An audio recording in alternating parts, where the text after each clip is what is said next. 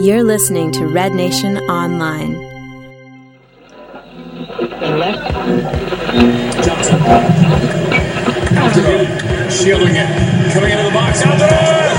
And it's three for Toronto. Jozy Altidore is coming big again. Just body and tribute there. Just turns on him. Bedoya tries to come help.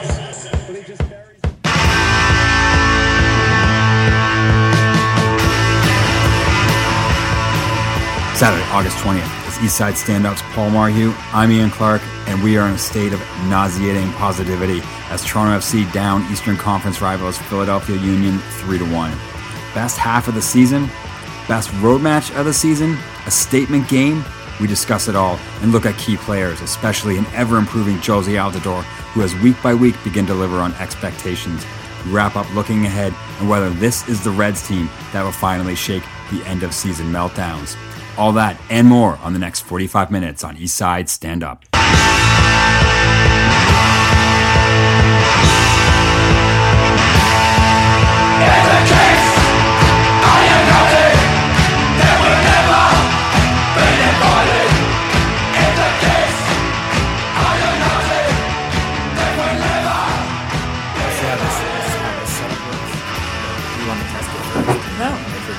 It should be fine. Like it's, I'm sure, whatever level it's at, it'll Okay. pick it up. And we're- can we're kind of going straight into it, so I think Okay. it's, I think it shouldn't be a problem.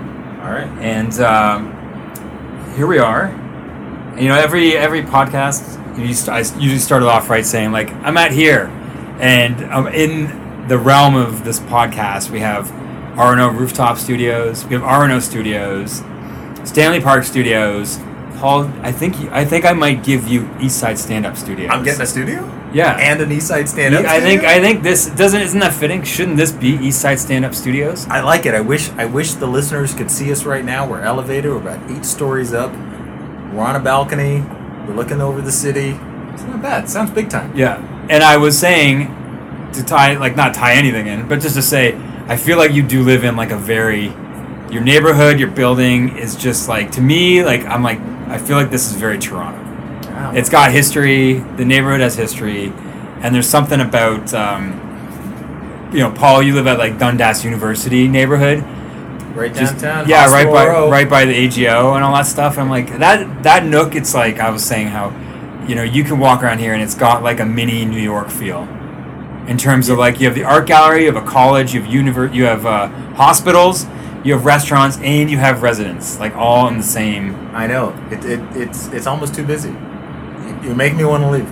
Is that what I'm saying? Because you know what, I was gonna, I was thinking, I'm sit, we're sitting on the this patio and you were just like inside get, refilling your drink, and I'm like, I find this actually somewhat calming. Like it's Yeah. as as it's like it's a busy area and there's a lot of people here, but it's like it's quiet right now. All you hear is like an HVAC spinning, right. In the yes. roofs. it's huge, by the way. You should see this thing. and it's like to kind of sit on a patio or sit on a you know a balcony, and in this, it's like you know there's the the complete contradiction that it's quiet Right. and you're in this like you but have in the middle of the mayhem. you got plants out here. but you know why we're feeling like that? It's because we won. Uh, six games unbeaten too.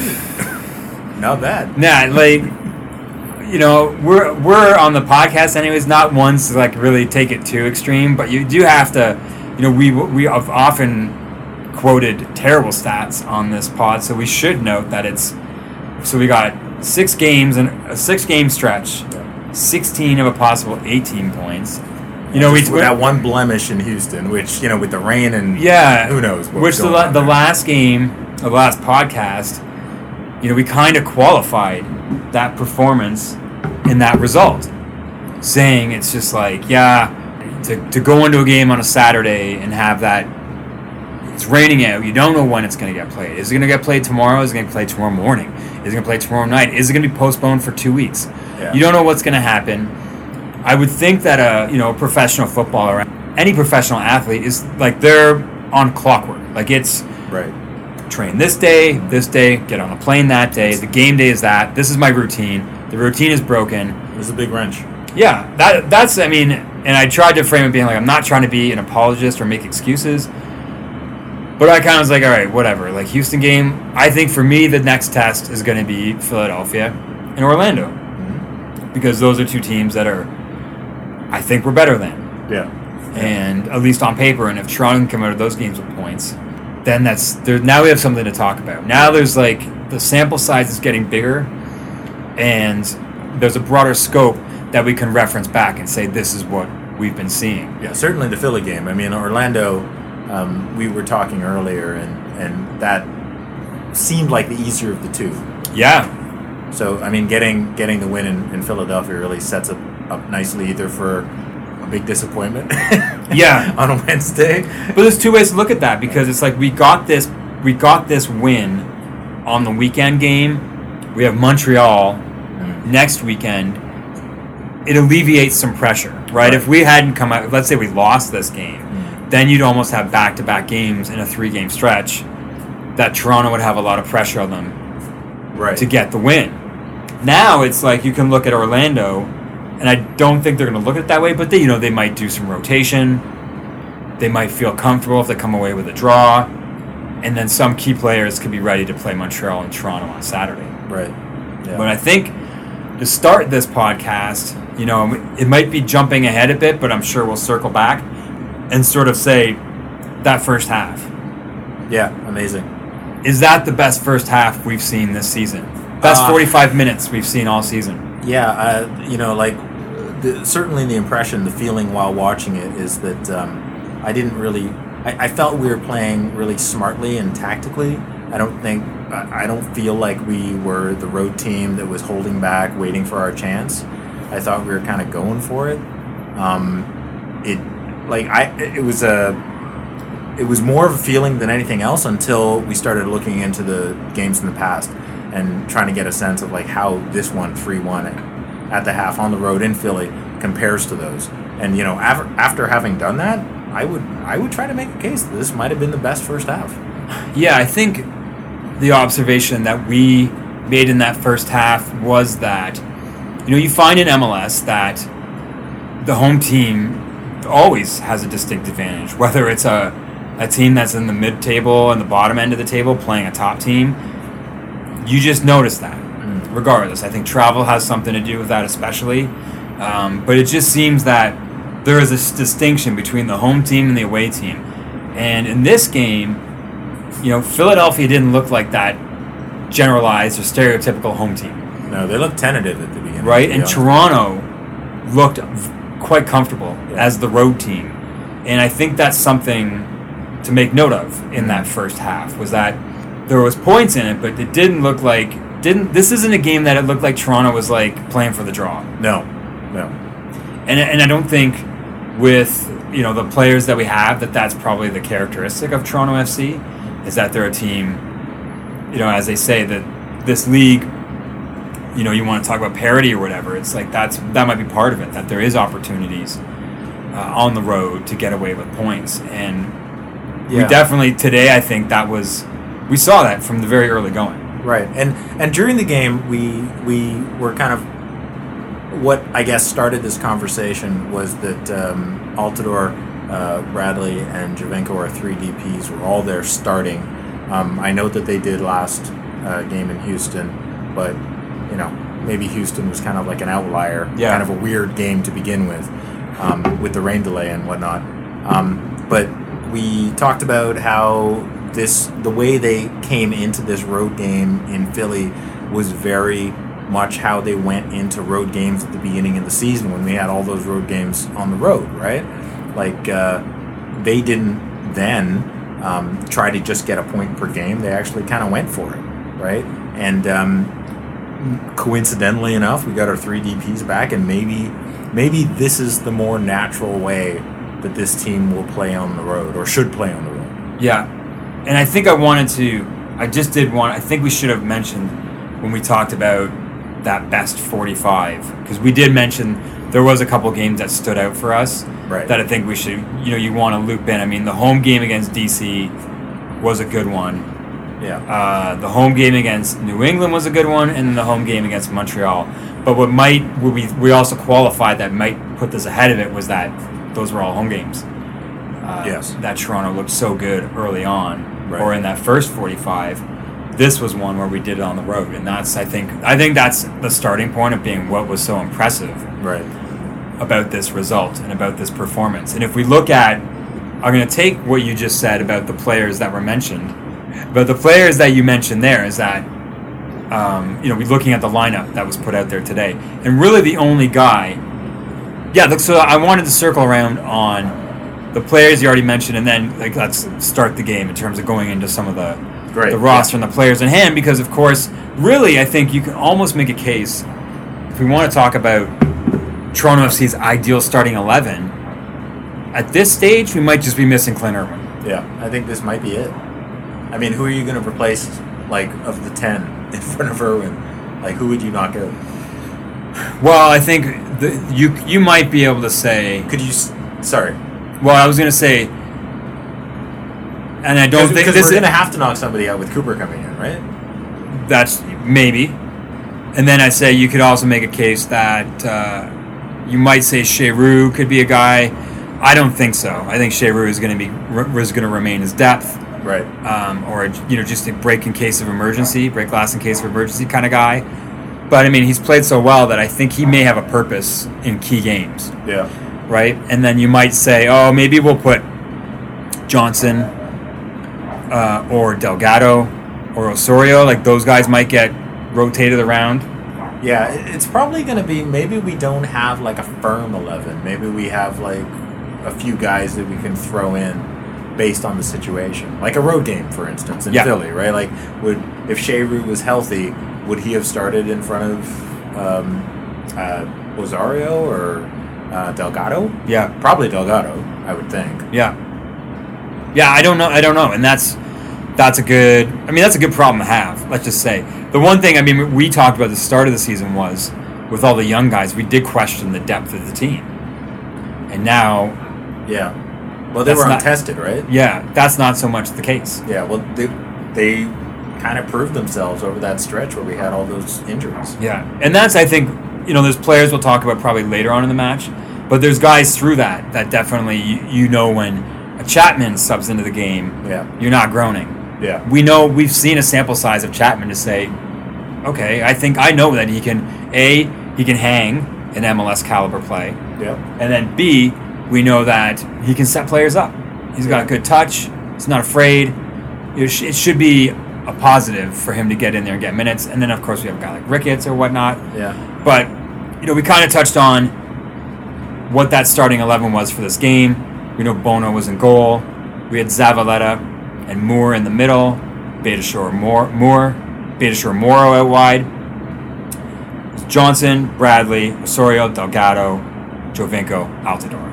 Yeah. I mean, that's It's pretty solid. yeah, nothing to complain about. And the one thing that I said off the top was that as this has happened over the last, you know, what is it, six weeks, two months, it's nice to see that Zavaleta has settled in. And, you know, when we mention a guy like a Chapman or whoever, or even Endoh and Delgado and Osorio, you want to see young guys kind of like given their opportunity to earn that starting position as well as develop and say this you know Zavaleta might be the center back of the future for this team Yeah.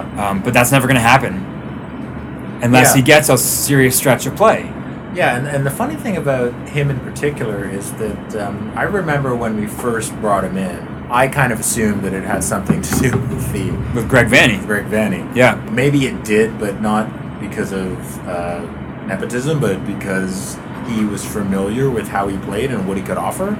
Uh, so seeing him become sturdy and reliable and dependable, especially when paired with someone who could kind of, you know, uh, prevent him from doing the stuff that young people do, yeah uh, is pretty amazing.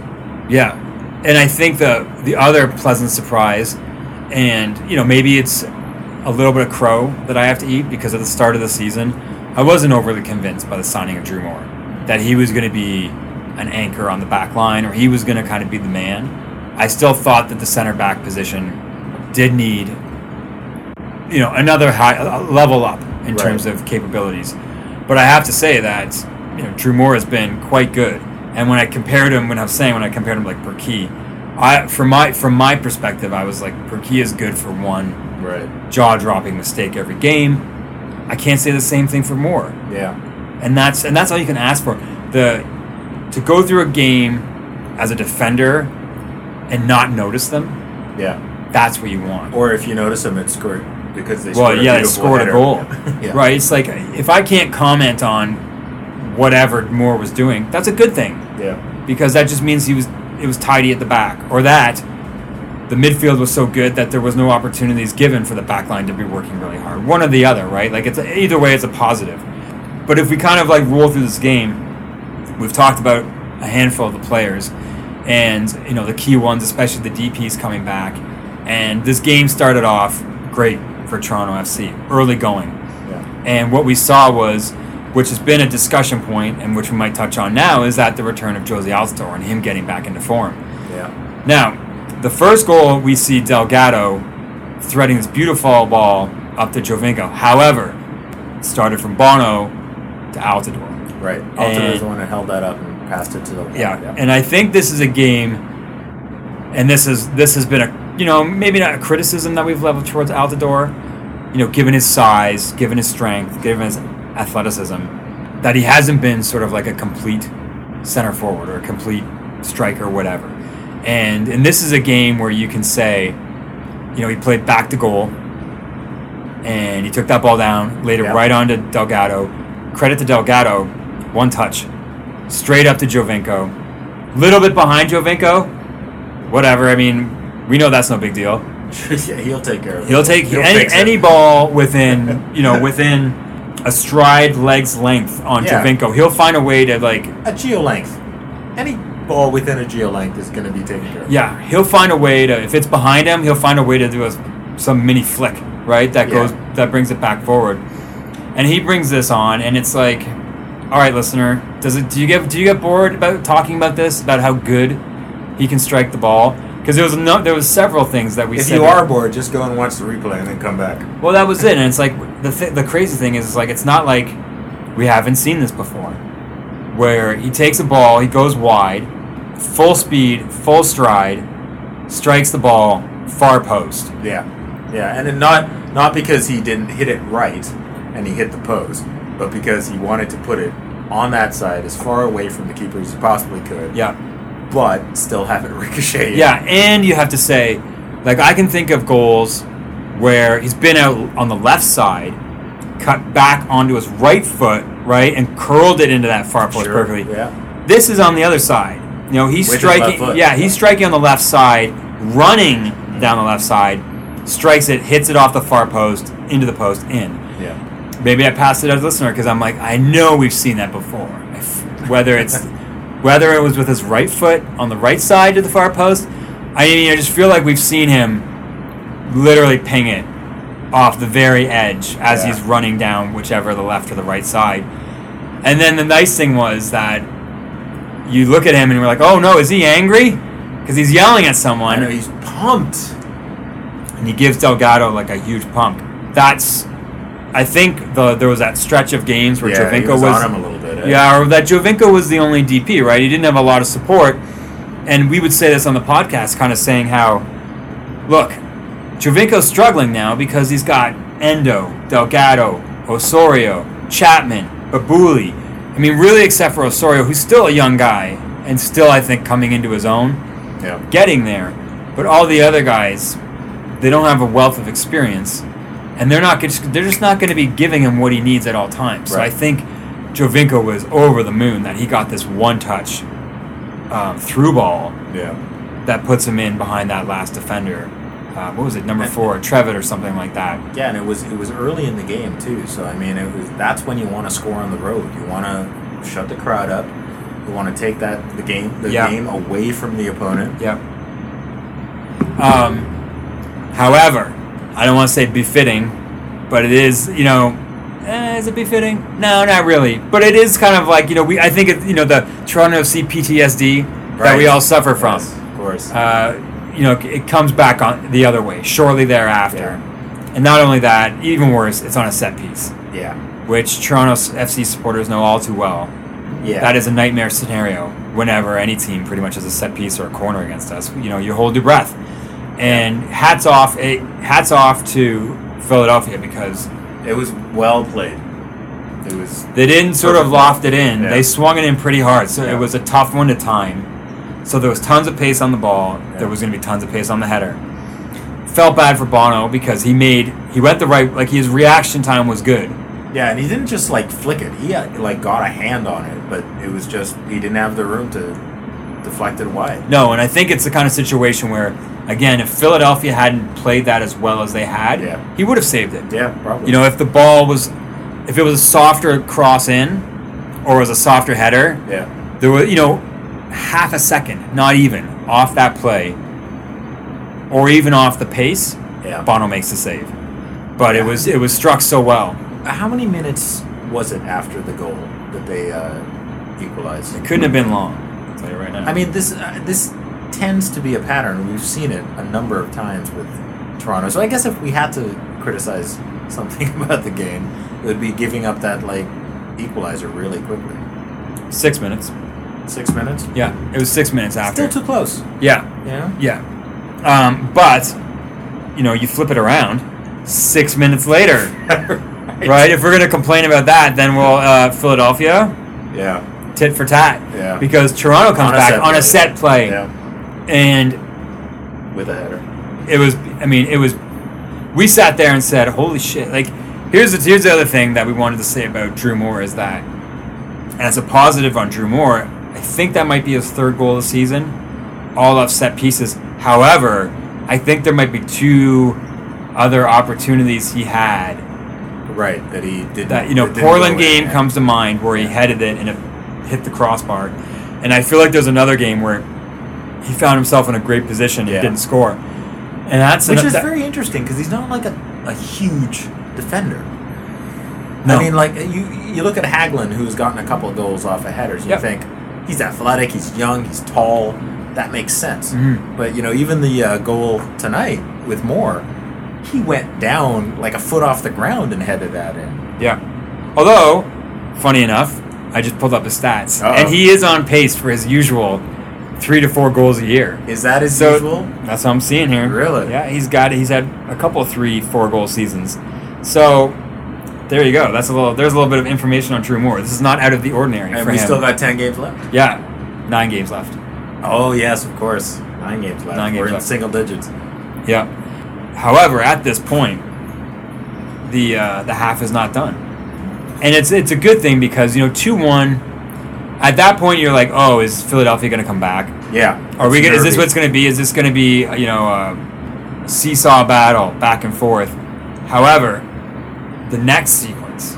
Oh, we should say too though. In between that was another one v one with Giovinco. Ah. Almost a carbon copy, right? Where Altidore springs him loose, puts and it, I, you saw that ball and, and you looked at it and you thought, no, they can't have the exact same play again. And and you gotta if you're putting money on that play at that moment with Jamaico going down alone on him, you're betting on him. Yeah. And the ball that Altidore put in, it looked like it was just a little bit too soft.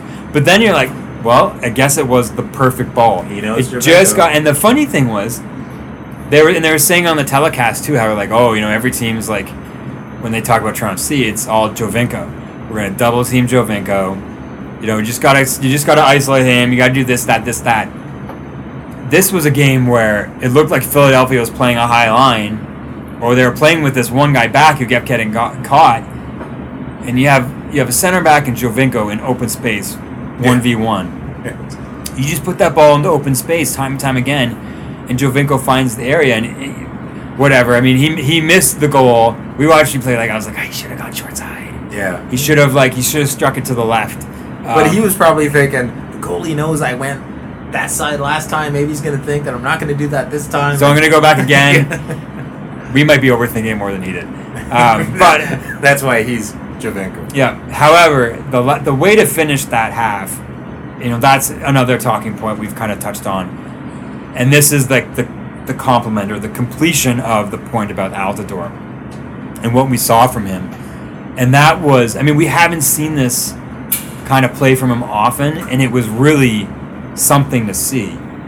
Is Johnson slots it straight into him, he takes it back to goal, and he simply just powers through powers through the center back, and then it was Bedoya who comes in to help out.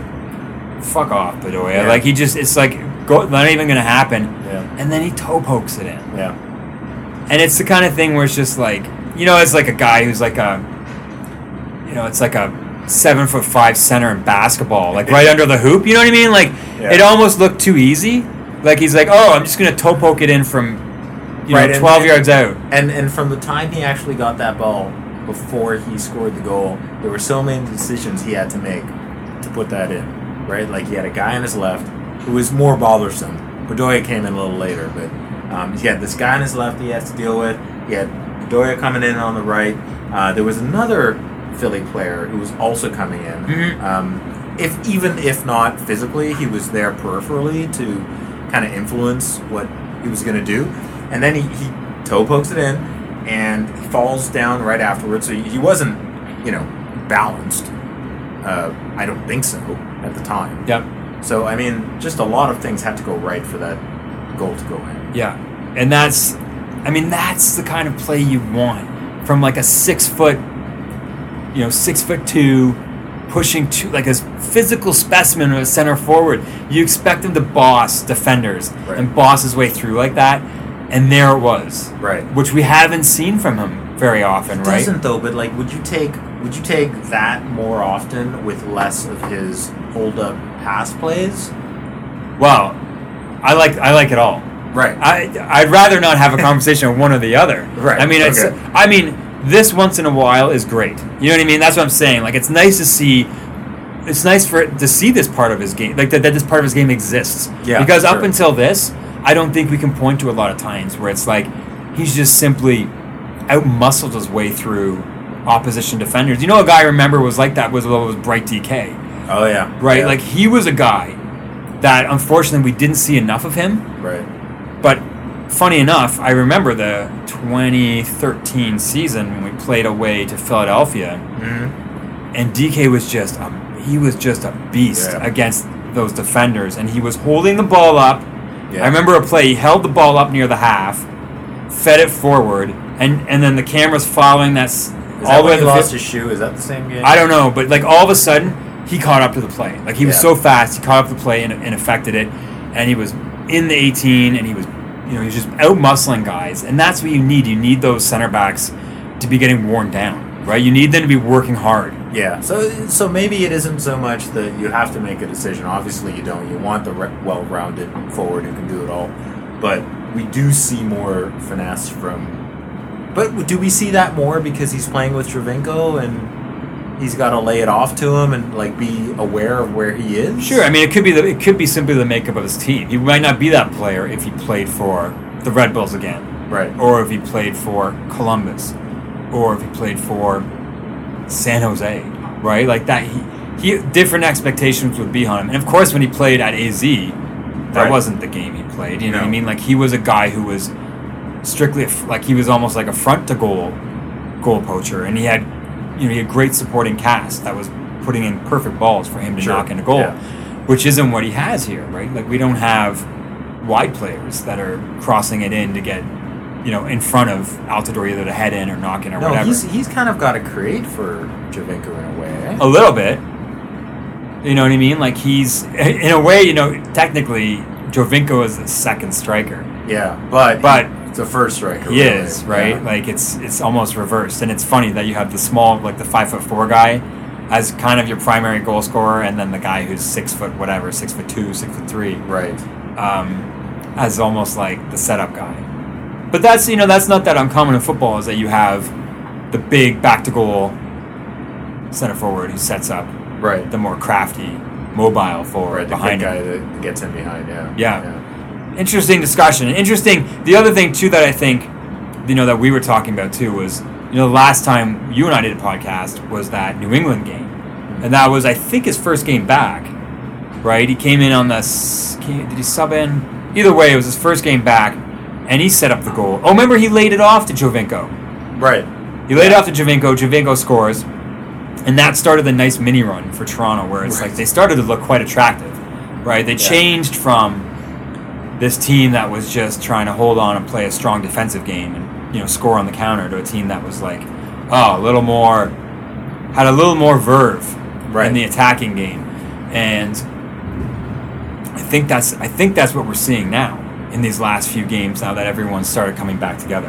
Yeah, the, the funny thing about Altidore is that his season has been broken up by injuries and uh, uh, international duty, and we haven't like.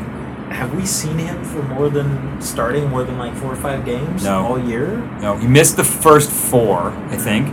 He was injured to begin. Yeah, believe, and then he played four or five, and then he got injured for a bunch, and now he's been back for four or five. Yeah. And it's unfortunate the way that I think, you know, I, like I'm almost like he's having a good season. Well, yeah, I was gonna say, like, how do you interpret his performance? Do you qualify it with uh, he was injured here, he was on duty here? Because I, I qualify by saying the games that I think Toronto has looked the best are the games he's played in. Yeah, yeah, I mean, that's the way. I mean, Toronto's won games without him, but I, when I watched those those games and that team, I was interested because young guys were playing and whatnot. But I was like, in the grand scheme of things, that this was our team for 34 games. right. They would be struggling. We would be at the. We would be like that team that's hovering around the last playoff spot. Right, Probably, if you ask me, probably would miss out. right. But with the current starting eleven that we have now, plus you know one or two players coming back, like Cheyrou for depth, Cooper comes in as depth, and Irwin comes back in as goal. From Yeah. what we've seen in the sample size, you can be like, this team is definitely now more of a contender. Yeah, For I, sure. I would agree. I would agree. And when you add in the second half to kind of wrap out this 90 minutes, you know, our observation with that was that, you know, Toronto kind of trying to close that game off in the right way. Because we said, you know, you uh, in any any football league, you win your home games, you draw your away games. And it was like a tale of, not a tale of two halves, but let's say it like that.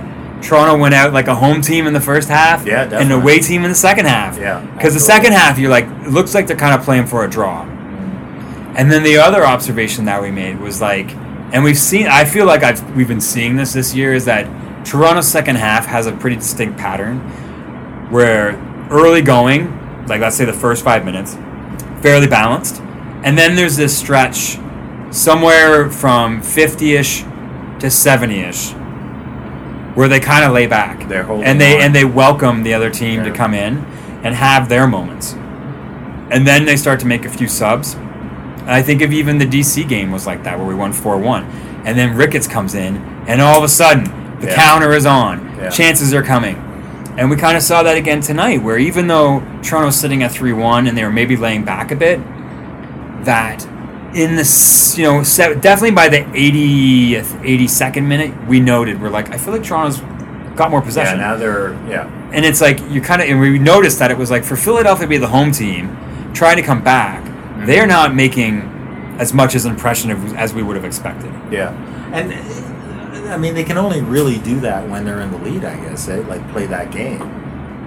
who Toronto. right well i guess so yeah Yeah. So I mean, it makes me it makes me want to pay a little more attention to the next game where we're behind. Yeah. Going into the last like 15, 20 minutes and see exactly what we do. right and then to end this game paul i think you know he obviously talked about saying was this did we see one of the best 45 minutes we've ever seen this team could this be our best road game this season because they were saying what was it this is our first road win since end of april Yeah. Well, I, uh, you know, uh, I guess it depends on what you look for in a road game. Like I love that we went for it in the first, as you said, played like a home team, um, and that worked really well for us.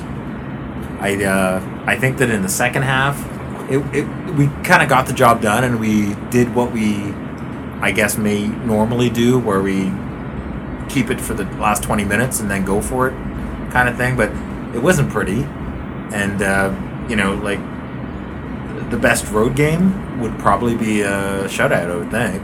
You know, maybe that that game against Montreal, that two, that wasn't a road game, was it? it was It was a road game, yeah. Yeah. That it was a dominant performance again. They had nothing, you know, that entire game.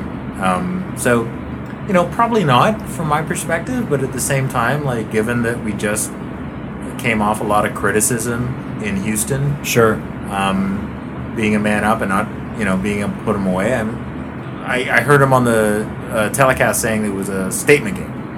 You know, I I, I don't know if it Well, was. that was, that was going to be my follow up. yeah. Was saying we talked about was it the best first half?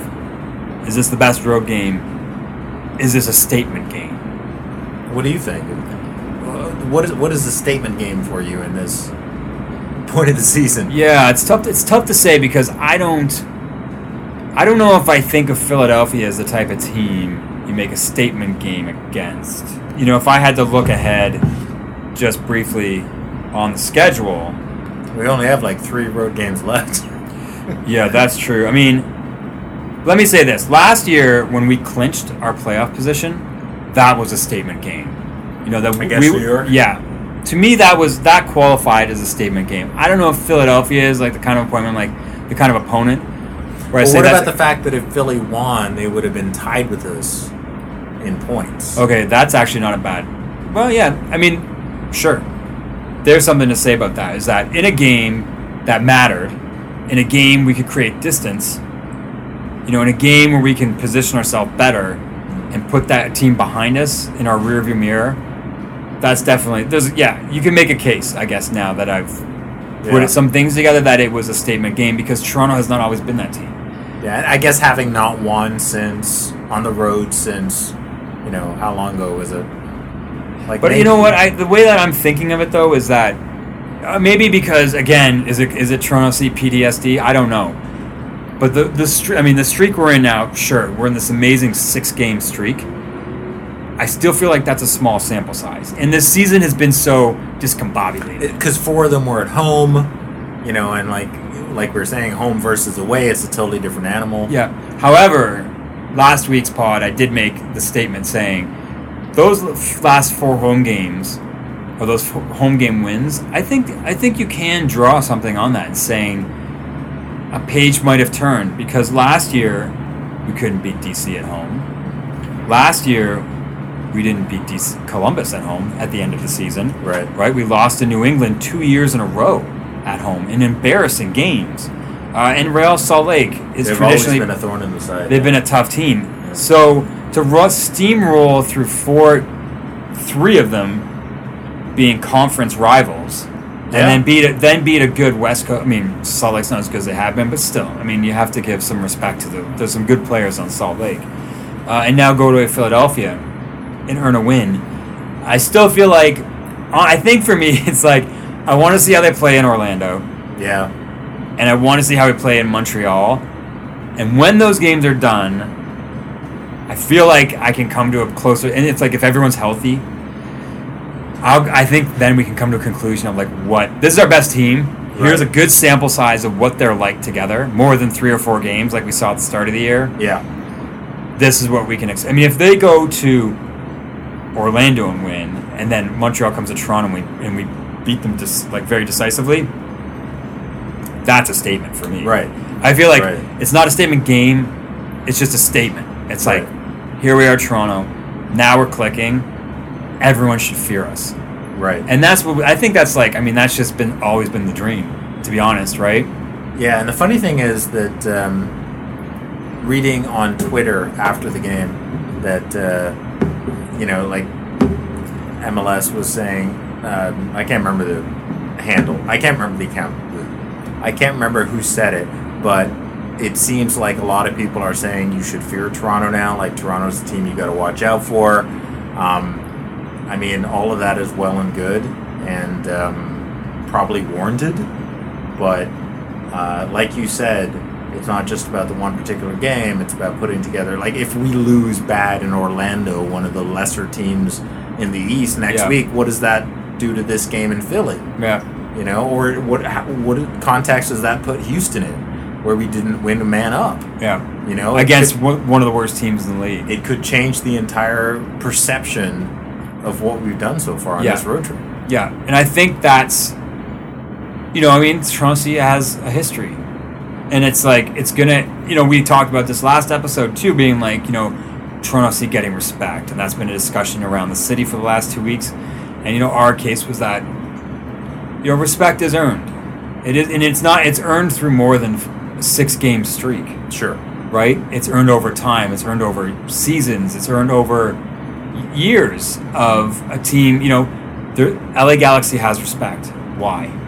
Right? Yeah. Seattle's having a rough year, but Seattle still like I still you still like I still think of Seattle as a top team in the West, even though they're having a brutal season, right?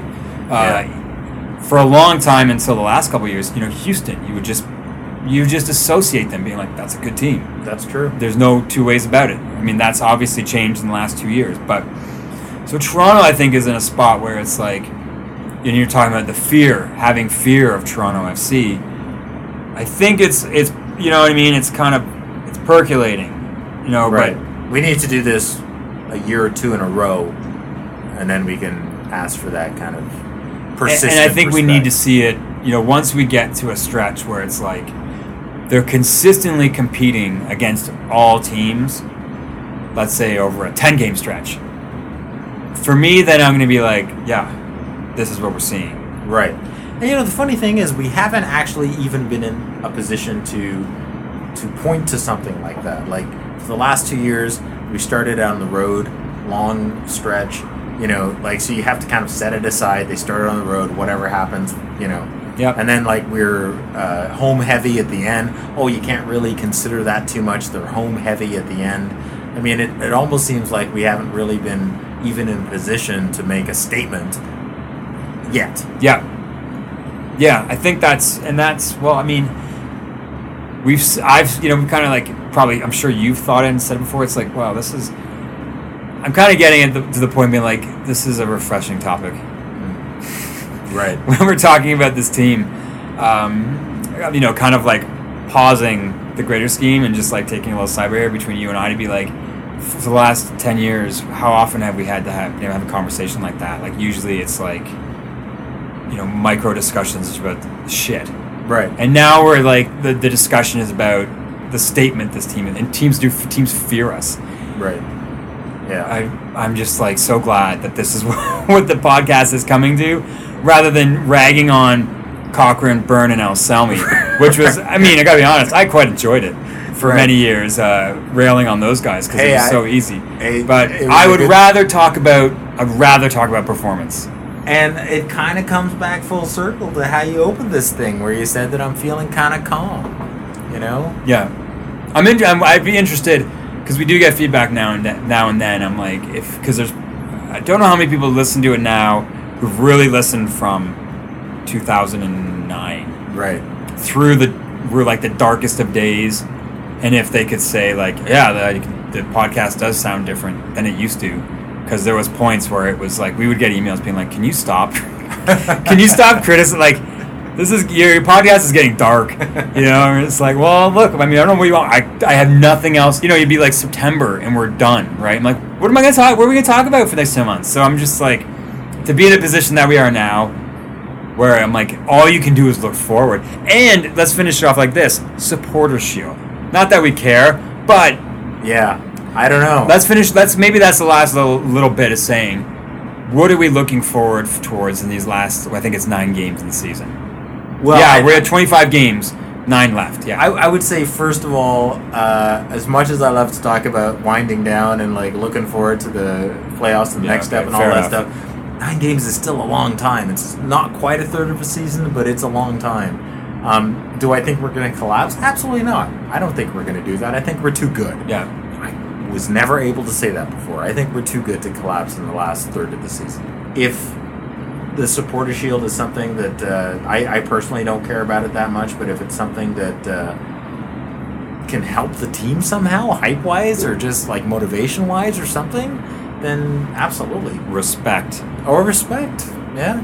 Maybe. I did see an interesting tweet or discussion online where someone was saying, you know, the great is the greatest play, MS player of all time, Robbie Keane, Mm. or the greatest sign, Which I was like, he's a he is a very good signing, but I would take Robbie Keane, but I'd take Giovinco first. I'm, I just there's no compare. To me, there's no compare. Yeah. I mean, to me, Giovinco is. I don't want to say far and away, maybe, but I just I think he's the best signing. He's the best player that's ever come into the league and performed.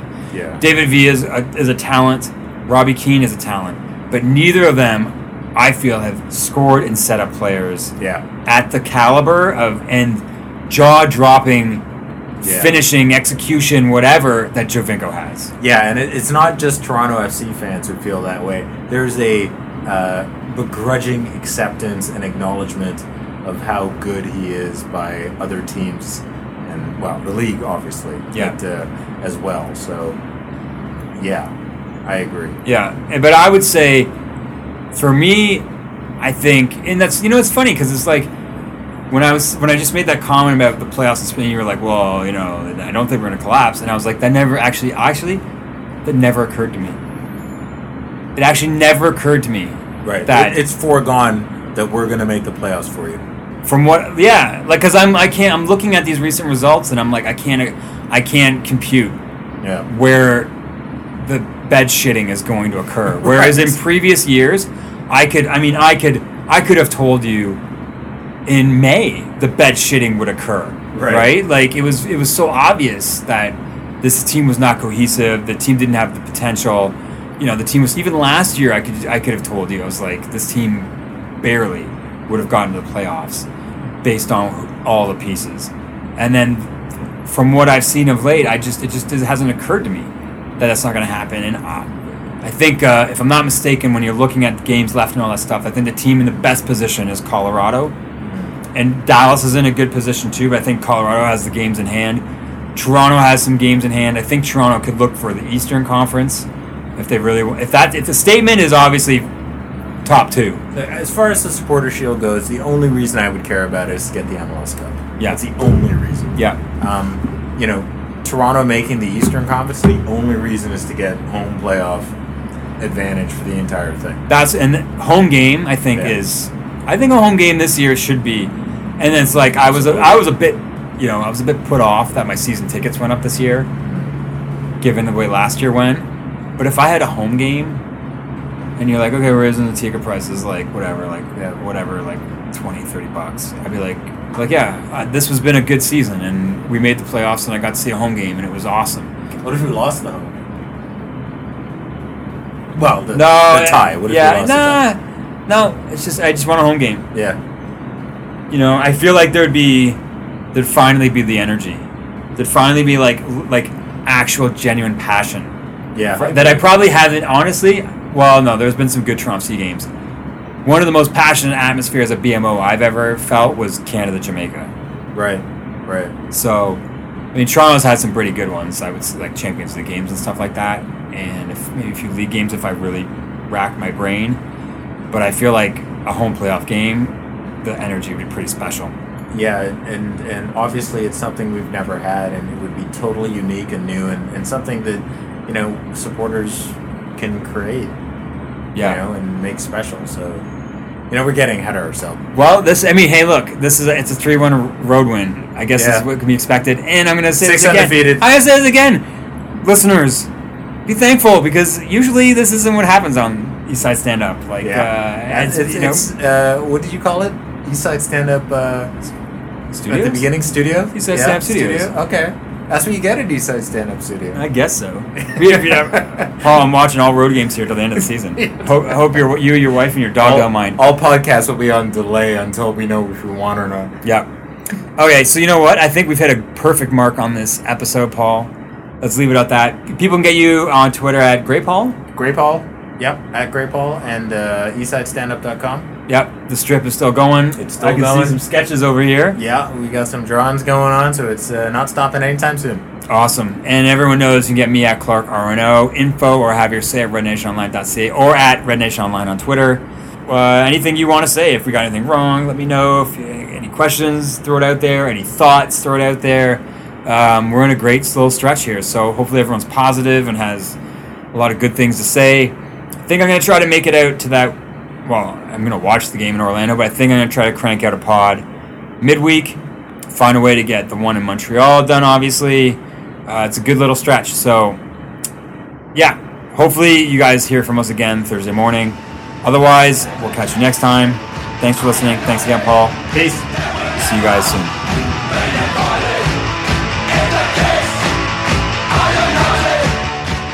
You to get involved. Reach out to us on Twitter at Red Nation Online or by email at info or have your say at rednationonline.ca.